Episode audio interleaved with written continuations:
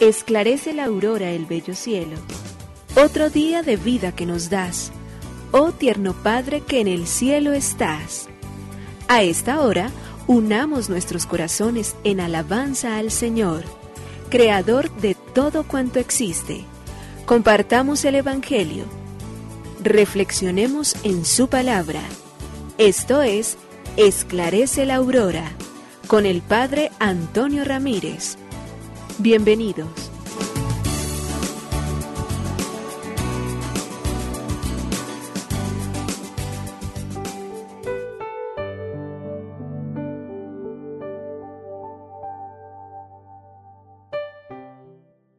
Muy buenos días, hoy es viernes 26 de mayo del año 2023.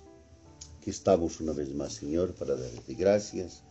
Aquí estamos una vez más para decirte que con la vida y con las gracias que tú nos concedes alcanzamos bendiciones incesantes, que queremos caminar a la luz de tu misericordia infinita para comprender siempre la grandeza infinita de tu amor.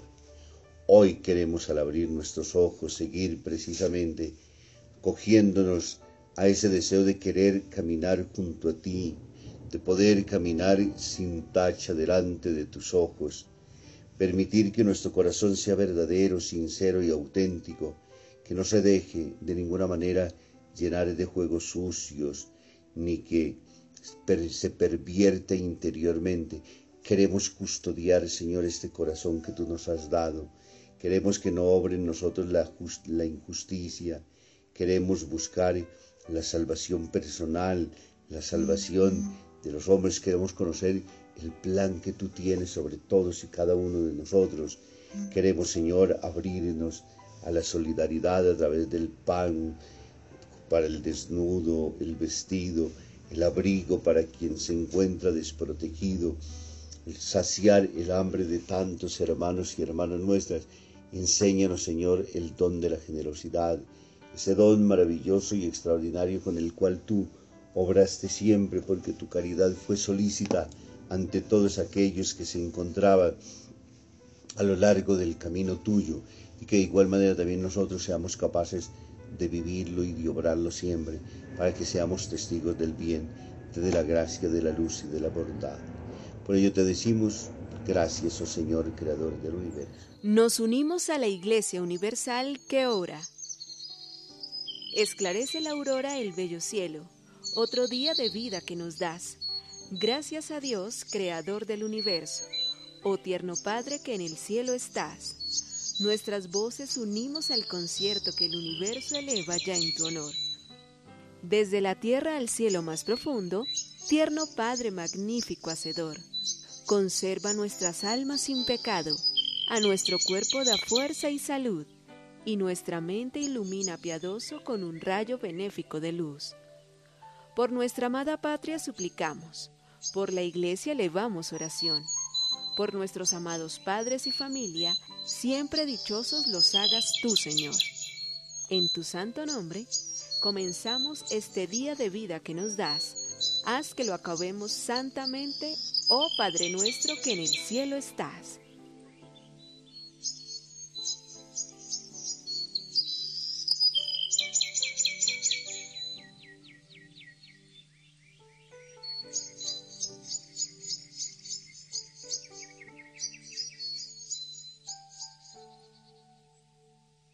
Fantasmas.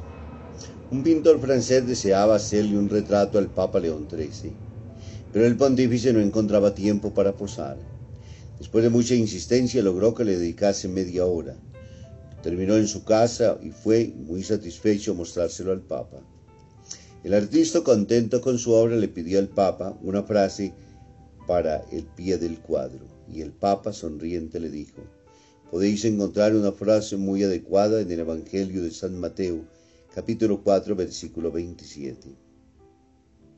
Nada más que llegar a su casa consultó ansioso la cita que el Papa le había dado. Se encontró con unas palabras de Jesús cuando de noche viene caminando sobre las aguas del lago para tranquilizar a los apóstoles que creían ver un fantasma y les dice, soy yo, no tengáis miedo. Cuando el artista es artista, su obra no necesita pie de nota en el cuadro.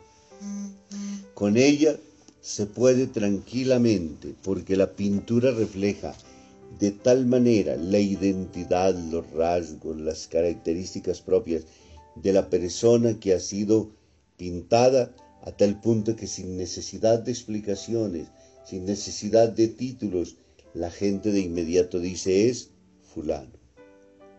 Y por eso el Papa insistió, soy yo, no tengáis miedo. Con ella lo primero que estaba diciendo es, sí, ¿para qué necesitan decir diferentemente otra cosa que se pueda colocar allí si soy yo León XIII? Esa es identidad y esa también es capacidad de plasmar en la experiencia humana lo que se ha vivido, lo que se ha encontrado, lo que se ha hecho. Ojalá cada uno de nosotros pudiera ser tan auténtico, tan claro, que reflejara siempre en todas las obras y de diferentes maneras siempre cómo se actúa y cómo se vive, a tal punto de que no haya necesidad de decir es otro, sino que soy yo. Proclamación del Santo Evangelio según San Juan. Habiéndose aparecido Jesús a sus discípulos, después de comer, dijo a Simón Pedro, Simón, hijo de Juan, ¿me amas más que estos? Él le respondió, Sí, Señor, tú sabes que te quiero. Jesús le dijo, Apacienta mis corderos. Le volvió a decir por segunda vez, Simón, hijo de Juan, ¿me amas? Él le respondió, Sí, Señor, sabes que te quiero. Jesús le dijo, Apacienta mis ovejas. Le preguntó por tercera vez, Simón, hijo de Juan, ¿me quieres? Pedro se entristeció de que por tercera vez le preguntara si lo quería y le dijo, Señor, tú lo sabes todo, sabes que te quiero. Jesús le dijo, apacienta mis ovejas. Te aseguro que cuando eras joven, tú mismo te vestías e ibas a donde querías. Pero cuando seas viejo, extenderás tus brazos y otro te atará y te llevará a donde no quieras. De esta manera indicaba con qué muerte Pedro debía glorificar a Dios. Y después de hablar así, le dijo, Sígueme. Palabra del Señor. Gloria a ti, Señor Jesús. El Evangelio de Juan en el día de hoy, una vez más, nos coloca Jesús resucitado y junto a Jesús resucitado entonces hoy sus propios discípulos. Nos encontramos a las riberas del lago de donde Galilea habían iniciado absolutamente las más grandes, bellas y profundas, extraordinarias realidades. Allí está Jesús con un pan asado, con unos peces, Allí están los discípulos que han tenido una pesca milagrosa y ahora Jesús los está invitando a comer. Y mientras se desarrolla la comida recordando el momento en que Jesús instituye el sacramento de la Eucaristía, mostrándole a los discípulos entonces la ternura y el amor infinito ahora también refleja a través de este podríamos decir, preocupación humana de Jesús porque los discípulos han trabajado toda la noche, ahora les ha preparado la cena Él. Pero esa cena tiene una característica especial.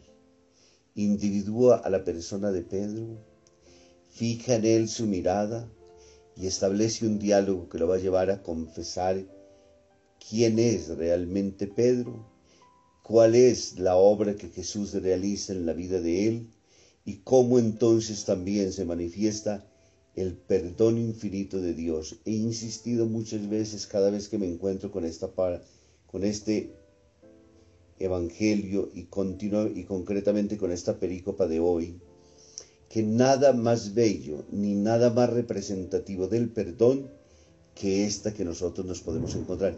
Hemos utilizado muchísimas metáforas para hablar del perdón. Hemos hablado muchas veces de situaciones y de condiciones en las cuales ha habido gente que ha hecho cosas bellas. Nada más profunda y más auténtica que un Jesús abandonado, crucificado, y de uno que le ha dicho contigo iré hasta la muerte, sencillamente negando y diciendo no lo conozco. Delante de la portera, delante de las autoridades judías, delante de todo el mundo, Pedro se ha sencillamente rajado en el momento de la prueba. Pero Jesús hoy no está para reprocharle esa actitud, como pudiera pasar dentro de nosotros los humanos. ¿Se imagina que alguien de nosotros tuviera la gracia de poder volver después de la vida ¿Cuántas cosas diría después de haber conocido finalmente lo cobardes que fuimos o lo traicioneros? No, Jesús allí sencillamente está para decirle, Pedro, ¿me amas más que estos? Una vez termina diciéndole a los otros, sí, te amo. Y no contamos con nuestras propias incapacidades, con nuestros miedos, con esas situaciones limitantes de la vida. No somos Dios somos hombres de carne y hueso, mujeres de carne y hueso, que muchas veces y ante situaciones un poco complejas de la vida, terminamos nosotros avergonzándonos, negando, em, sufriendo situaciones difíciles, aunque le hayamos dicho a alguien que lo amamos con todas las fuerzas, que lo amamos con todo lo que nosotros somos, que le somos fieles en la alegría, en el dolor, en la salud y en la enfermedad. Pero hay momentos que se achica nuestro espíritu y sentimos que somos cobardes frente a ello. Estas confesiones de Pedro les llevan precisamente a decirle a Jesús que lo ama con las limitaciones humanas. Lo lleva para decirle de que Él es un ser humano y que necesita continuamente de su gracia. Tú lo sabes todo. Cuando tú lo sabes todo, lo primero que le estamos diciendo y dando poder al otro es, Tú sabes cuáles son también mis deficiencias, sabes cuáles son mis incapacidades, sabes cuáles son mis miedos, sabes cuáles son mis cobardías, sabes cuáles son mis traiciones, sabes cuáles son mis defectos interiores. Pero con esos yo te amo, con esos yo te reconozco, con esos me abrazo y me uno a ti y te digo, te amo con lo que soy y tal y conforme como soy. No puedo ser otro porque soy este. Y con eso que yo soy hoy, te entrego, Señor, mi vida, te entrego, Señor, mi existencia, le diría Pedro. Y es lo que estamos llamados nosotros también a renovar. La gente nos ama y nos busca, pero sabe que somos de carne y hueso, sabe que muchas veces fallamos. Aceptemos nuestras limitaciones, que es lo que donde Jesús lleva a Pedro en esa máxima y última confesión, la que se vuelve tristeza para Pedro, pero la cual se vuelve la más sincera. Tú sabes, quién soy yo. Sabes que no soy roca, que no soy ni siquiera caliza. Sabes que no soy el fiel. Sabes que muchas veces me resbalo. Sabes que muchas veces te falto. Sabes todo, absolutamente todo de mi vida. Por ello, te amo así como tú me conoces. Que nos bendiga el Padre, el Hijo, el Espíritu Santo. Muy feliz y bendecido día para todos.